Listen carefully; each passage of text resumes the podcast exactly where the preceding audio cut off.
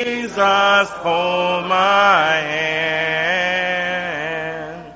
Please be seated.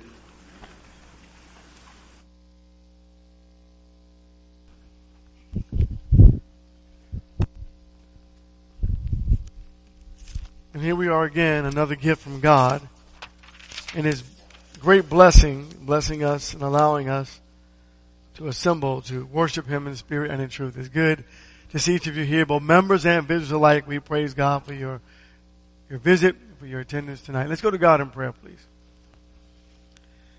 Righteous God, we praise you, we love you, and thank you. Hallowed be your great and amazing name. Thank you, Lord God, for all that you've done and for all that you do and for all that you will do. Please bless our worship, praying that all things that will and have been said and done will and have been pleasing and acceptable in your sight. Lord God, help us never to forget Jesus, your great Son, who lived and died that we may live through his sacrifice. These things we pray and ask you for and thank you for in that wonderful name of Jesus Christ. It be that will. Amen. Matthew, please, chapter 10. Continuing on demonology um, and demon possession. Uh, the Bible emphatically speaks of evil, speaks of them as evil. And, and tonight we're going to start off with the, the understanding that Satan uh, nor his demons are omnipresent, right? So they cannot be in all places at all times. They are just one, and then another one, and then another one. I want to show you that there are many demons. Matthew 10 and verse 1. And having summoned his twelve disciples, he gave them authority over unclean spirits to cast them out and to heal every kind of disease and every kind of sickness. Notice that the word spirits is plural. It will always be plural in the scriptures. Uh, Mark chapter 3 and verse 11, because when we're speaking of Satan, we don't have to fear that he's here and he's there or his demons are here and there. Um, again, there are multiple demons uh, at work for God, for, for himself rather uh, for Satan. Verse 11. And whenever the unclean spirits beheld him, they would fall down before him and cry out saying, You are the son of God. Mark chapter 6 and verse 13. Mark 6 and verse 13. And they were casting out many demons and were anointing with oil many sick people and healing them. And then one more, Revelation chapter 9 and verse 20, just to emphasize this so that uh, there's a clear distinction between Satan himself and the demons who followed Satan into, um, you know, revolt or if you will, wickedness against God and against humanity. Revelation 9 and verse 20. And the rest of mankind who were not killed by these plagues did not repent of the works of their hands so as not to worship demons and the idols of gold and silver and brass and of stone and of wood, which can neither see nor hear nor walk. Uh, James chapter 2.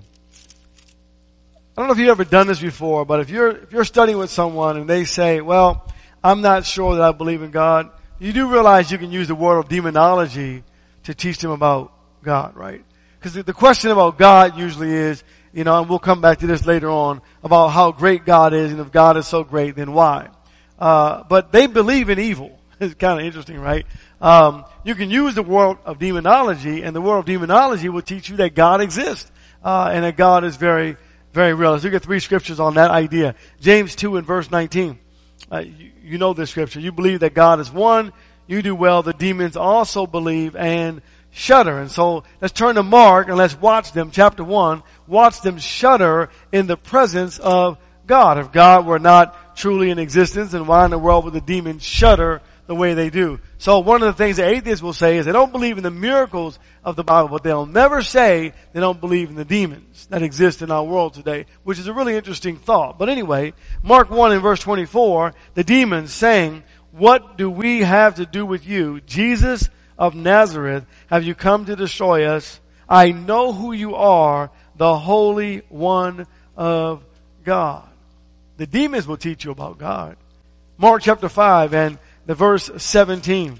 A verse, actually we're going to start at verse 1. 1 through 7, excuse me. And they came to the other side of the sea, into the country of the Gerasenes. And when he had come out of the boat, immediately a man from the tombs with an unclean spirit met him. And he had his dwelling among the tombs.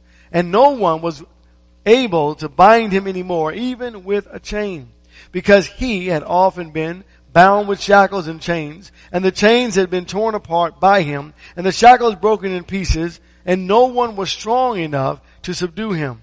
And constantly night and day among the tombs and in the mountains, he was crying out and gnashing himself with stones.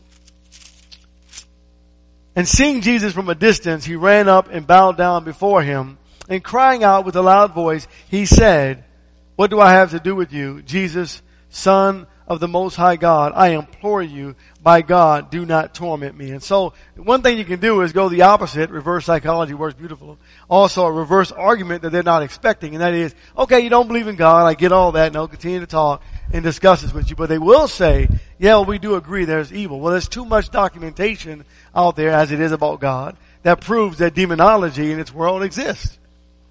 So you say, well, let's argue about demonology. Let's talk about demon. They have no argument for demonology. And so demonology, the demons always confess uh, the greatness of God and who He is. Not only that, turn to Mark 12. There seems to be, and I, don't understand this completely, but there seems to be this um, hierarchy or this this um,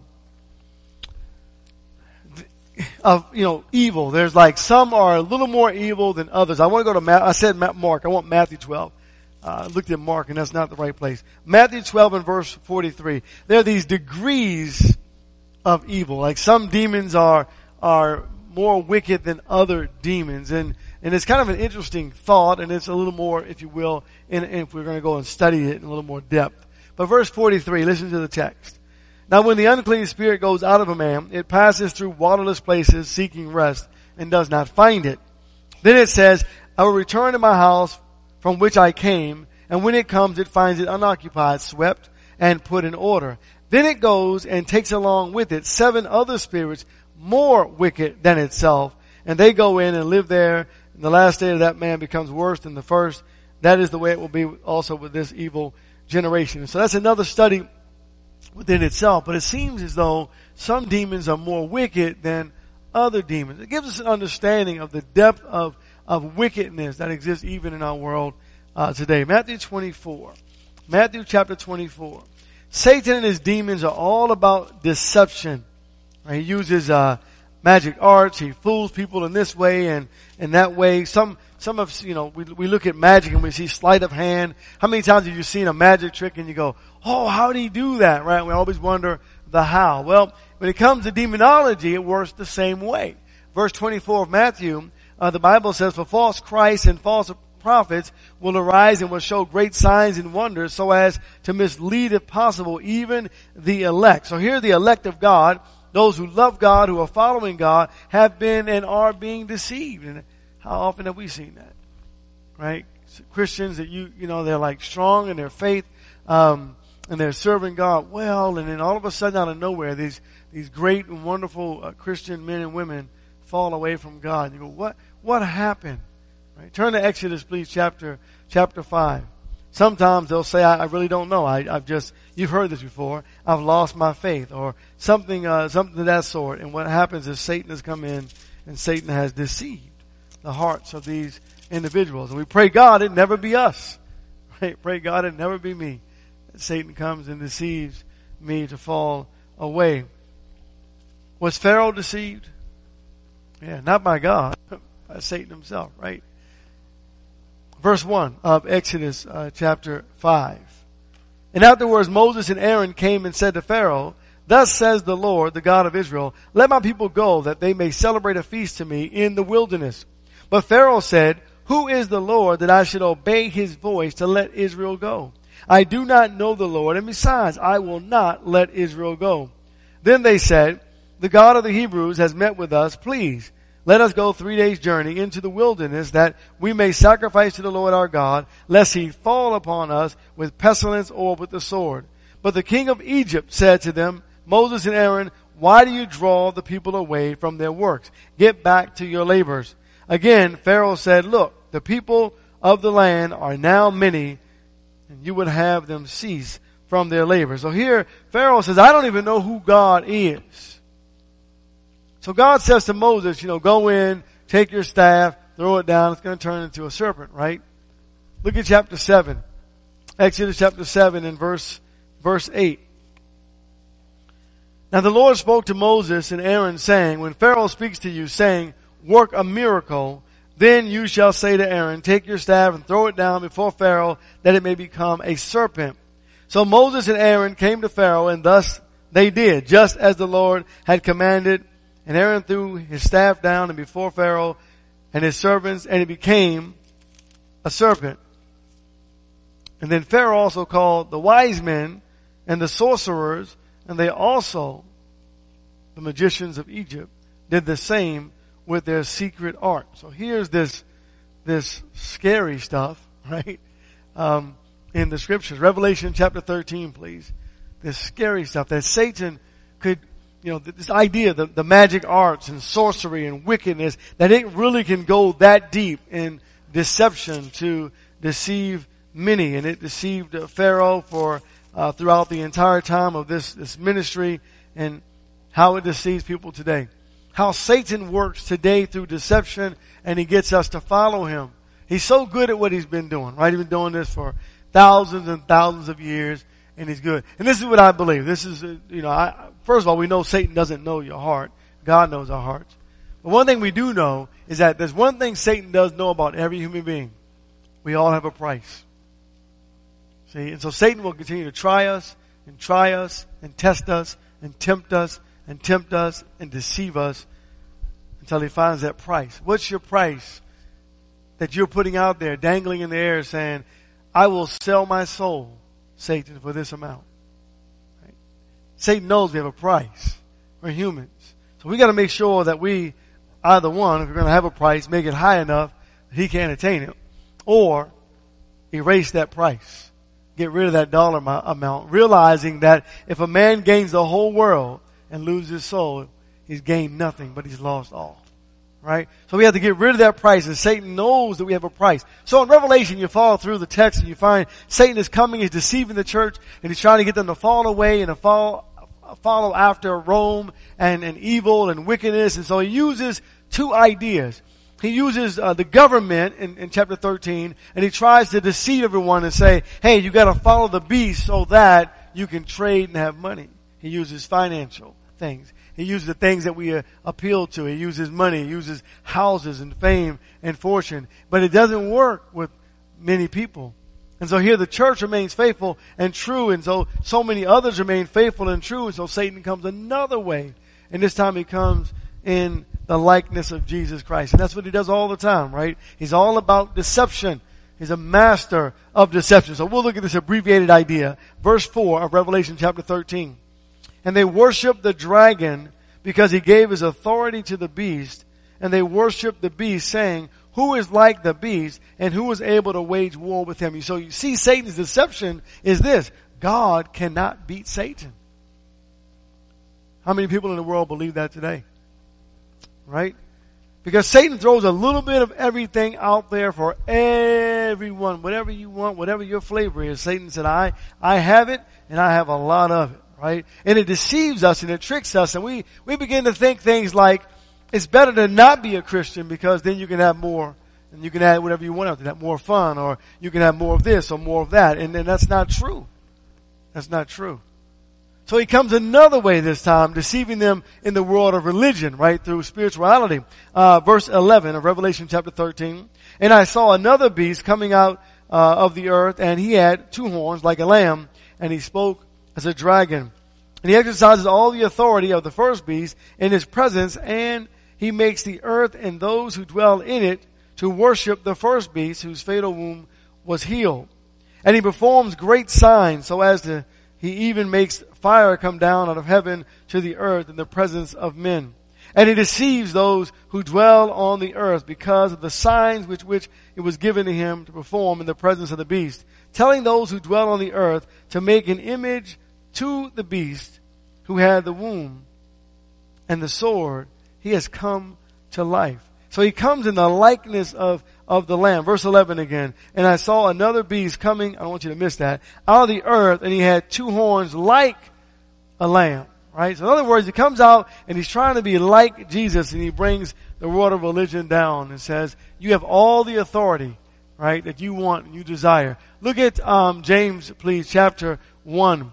And he's all about deception, deceiving and deceiving and deceiving, not truth, but all about deception. He's a liar and the father of lies, right?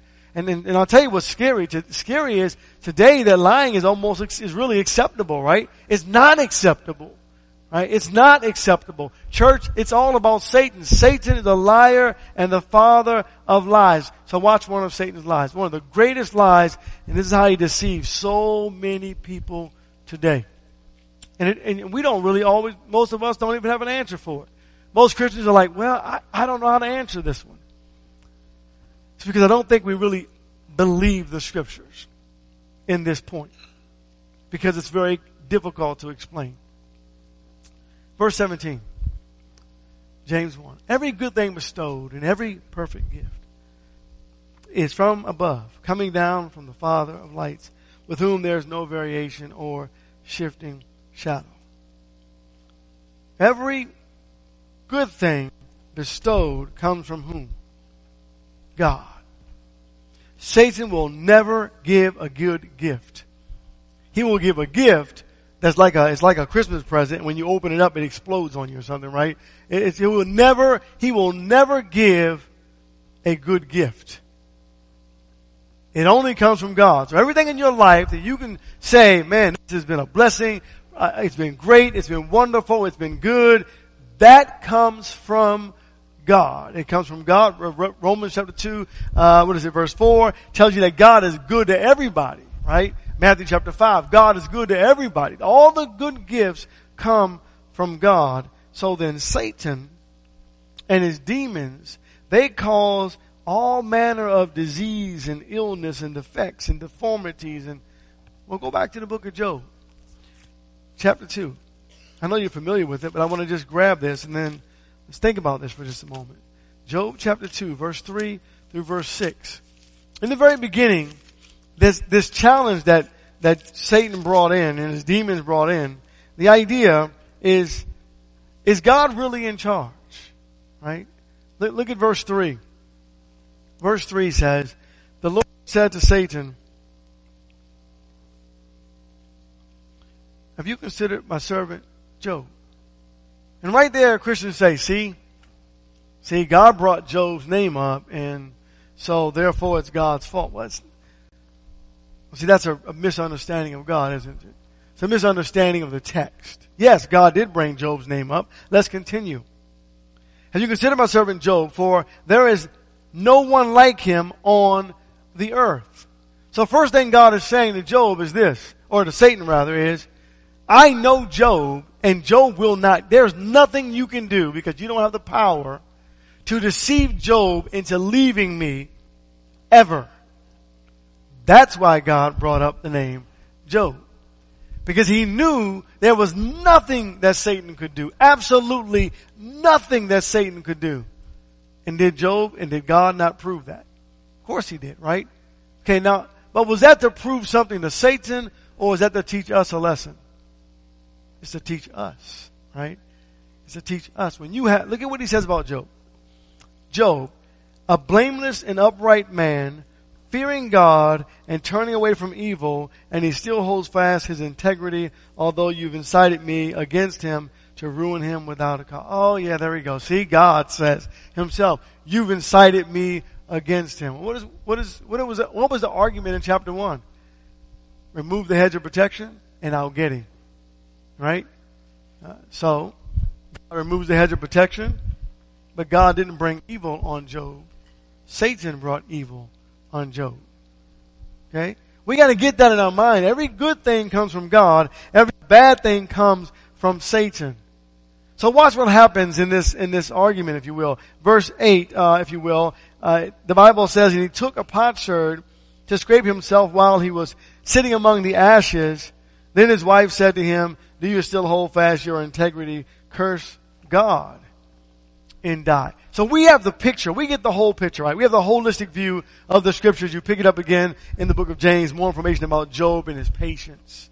We know that it's Satan, but I don't know that we all believe that. I don't know that we all believe that that transfers, this particular text, is brought to us so that we would understand today, and this is the work and the activity of Satan. When you read the book of Revelation, you find the work and the activity of Satan. So here's what, what happens. In today's world, when we go and visit someone who maybe they're injured or having a, a tough, t- difficult time in their lives, you will hear them say often, I don't know why God's doing this to me. And I'll often say, well, let's be careful how we blame things on God. Are you sure it's God? Do you have any evidence or any proof that it's God that's doing this to you? Why is God bringing evil into our lives? I'm just kind of quoting things that people say. Uh, because of this great evil, Satan, Satan's demons, right? They found this, this clever way of getting humans to blame God, right? Because we have a misunderstanding of the battle that's going on in the spirit world, all the demons and, and Satan himself. And they cause us to blame all evil, illness, afflictions, etc., on God. What is the last enemy to be destroyed? Death. If it's an enemy of God, is it a friend of God? Absolutely not. Right? What did God say to Satan? You can do these things, but don't do what? Don't kill him. So who has some power over death too? So I want you to understand when we're talking about demonology, understand the demons do not have any good in mind for us. Okay? Remember that the Bible teaches us very clearly, consistently from Genesis to Revelation, that God is bringing all manner of good to humanity, but Satan brings in all manner of evil. And all God has to do is just step away just for a moment from your situation, or, let me say it in this way, allow you to have what you want. And when God lets you go and to do the things that you wish, Satan says, a great target. Right? And then we're out there without protection. And we do it, brethren, to ourselves. Okay, so here, here's, here's one of the things. If God is a good God, then why is there so much sickness in the world today? You know, if God's a good God. If God is a good God, then, then why does evil exist? If God is a good God, then why doesn't God stop evil from happening and stop these plagues that are tormenting my mind? Turn to Matthew chapter 9. And this argument has worked so well for so many years that Satan continues to use it to this day. This mass of confusion that we blame God for practically everything that's bad as humans, even as Christians, unfortunately, there's some of us who've been deceived and still blame God for all the bad things and the atrocities and the wickedness and the evil that we see in this world today. You might say, if I were to say to you, it's not God, you might say, I'm not sure. Based on the scriptures, brethren, it's not God. Right? Most of it's us. We do it to ourselves, but it's not God. Matthew 9. Verse 32. Let's look at some of the things that Satan and his demons have done to people. And as they were uh, going out, behold, a dumb man, demon possessed, was brought to him. And after the demons was cast out, the dumb man spoke, and the multitudes marveled, saying, nothing like this was ever seen in Israel. So why couldn't this man speak? Was it because of God? Or was it because of the demons? tells us. These are, I know this is in the days of the miraculous, but if you can get an understanding of this, then you can go back to the Old Testament and start digging on this and follow it all the way through and watch the chain that follows through in the scriptures. Matthew chapter 12 in verse 22. When did, when did Satan, when did demons bring anything, when have they brought anything good to a person's life? verse 22. Uh, then there was brought to him a demon possessed man who was blind and dumb and he healed him so that the dumb man spoke and saw. So here are the days of the miraculous and the demons enter into an individual and guess what? Now he's blind and he can't speak. Where did that come from? Didn't come from God. Turn to Mark chapter 9.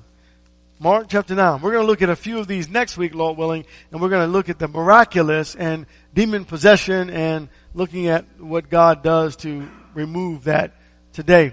Verse 22. And it has often thrown him both into the fire and into the water to destroy him. But if you can do anything, take pity on us and help us. The principle. He destroy, he's destroying himself. Why would a, why would a man destroy himself? Why do we destroy ourselves today? Is that God? Absolutely not. So here's what's important. Second Corinthians, please. We're going to close right here. Chapter 2 and verse, uh, beginning at verse 9. Here's what's important. What's important for us is this. Not to be fooled by the devil or the demons. Don't let them fool us. Right? We have to be aware and understand what the scriptures say. So the Bible says, study to show yourself approved unto God. A workman that needed not be ashamed, handling a right or accurately handling the word of God. Here's the thing. The more that you study, the more you understand God and the more that we understand demonology, right? The more you understand God, the more you're going to understand demonology. Because the more you understand God, you understand when Jesus was talking about prayer in Matthew 7, he said, ask, seek, and knock. And then he gives you this illustration. He says, you know, if you went to your friend and asked for a loaf of bread, would he give you a snake? And you sit there and you go, who would think of something like that? But the point of the matter is, is that if you came asking for good, you came and asked God for help. Would God give you evil? Answer, absolutely not. Because God himself is not evil, nor can he tempt with evil. Right? Okay. Now, verse, uh, verses 9 through verse 11. Indeed, we, I'm sorry, I'm in the wrong place. Chapter 2, 2 Corinthians 2 verse 9 through 11. For to this end also I wrote that I might put you to the test, whether you are obedient in all things. But whom you have forgiven anything, I forgive also. For indeed what I have forgiven, if I have forgiven anything, I did it for your sakes in the presence of Christ. In order that no advantage be taken over us by Satan, for we are not ignorant of his schemes. Here's what's important. Knowledge. Right? Don't be ignorant of Satan's schemes, of the demons' schemes. Understand that they want nothing good for us. So then the question comes up, why would I walk away from God? See how powerful deception is? To know this, to know that to walk away from God means you're walking to whom? To Satan. Why would anyone do that? Unless they've been deceived. Think about that for just a minute. Think about the depth and the power in that, right? and we don't understand it, we don't think about it. That I'm not saying that we think about it and say, well, I'm going to leave God so I can walk in the hands of Satan. No, that's the point. It's deception. We don't even realize we're doing it. So today, if we can become more aware of the fact that if we walk away from God, there's only one other place to go. And that's to Satan. Maybe we'll stay away from him. He's very good at what he does. And he tricks all of us. He's deceptive. He's an enemy and he's destructive. The demons are destructive, but they're very cunning. They're very smooth. And we don't even realize that we're falling into his trap. And that's why we've got to pray, not just for ourselves. We've got to pray for those who are struggling in their faith, for those who have fallen away. They don't even know it, right? We've got to pray, brethren. Only God can deliver us from this body of death. Tonight, if you're not a child of God, we invite you to surrender to Christ, to uh, to remove the forces of evil from you, to allow God to, to be a part of you. After having heard his word and believed it, repented of your sins, of godly sorrow. Make a good confession. You believe Jesus, Lord, the Christ, the Son of the living God. Be baptized, immersed in water for the remission of your sins and walk with Jesus. Tonight, if you're struggling in your faith, if we can help you in any way, please come while together we stand and sing our song, Invitation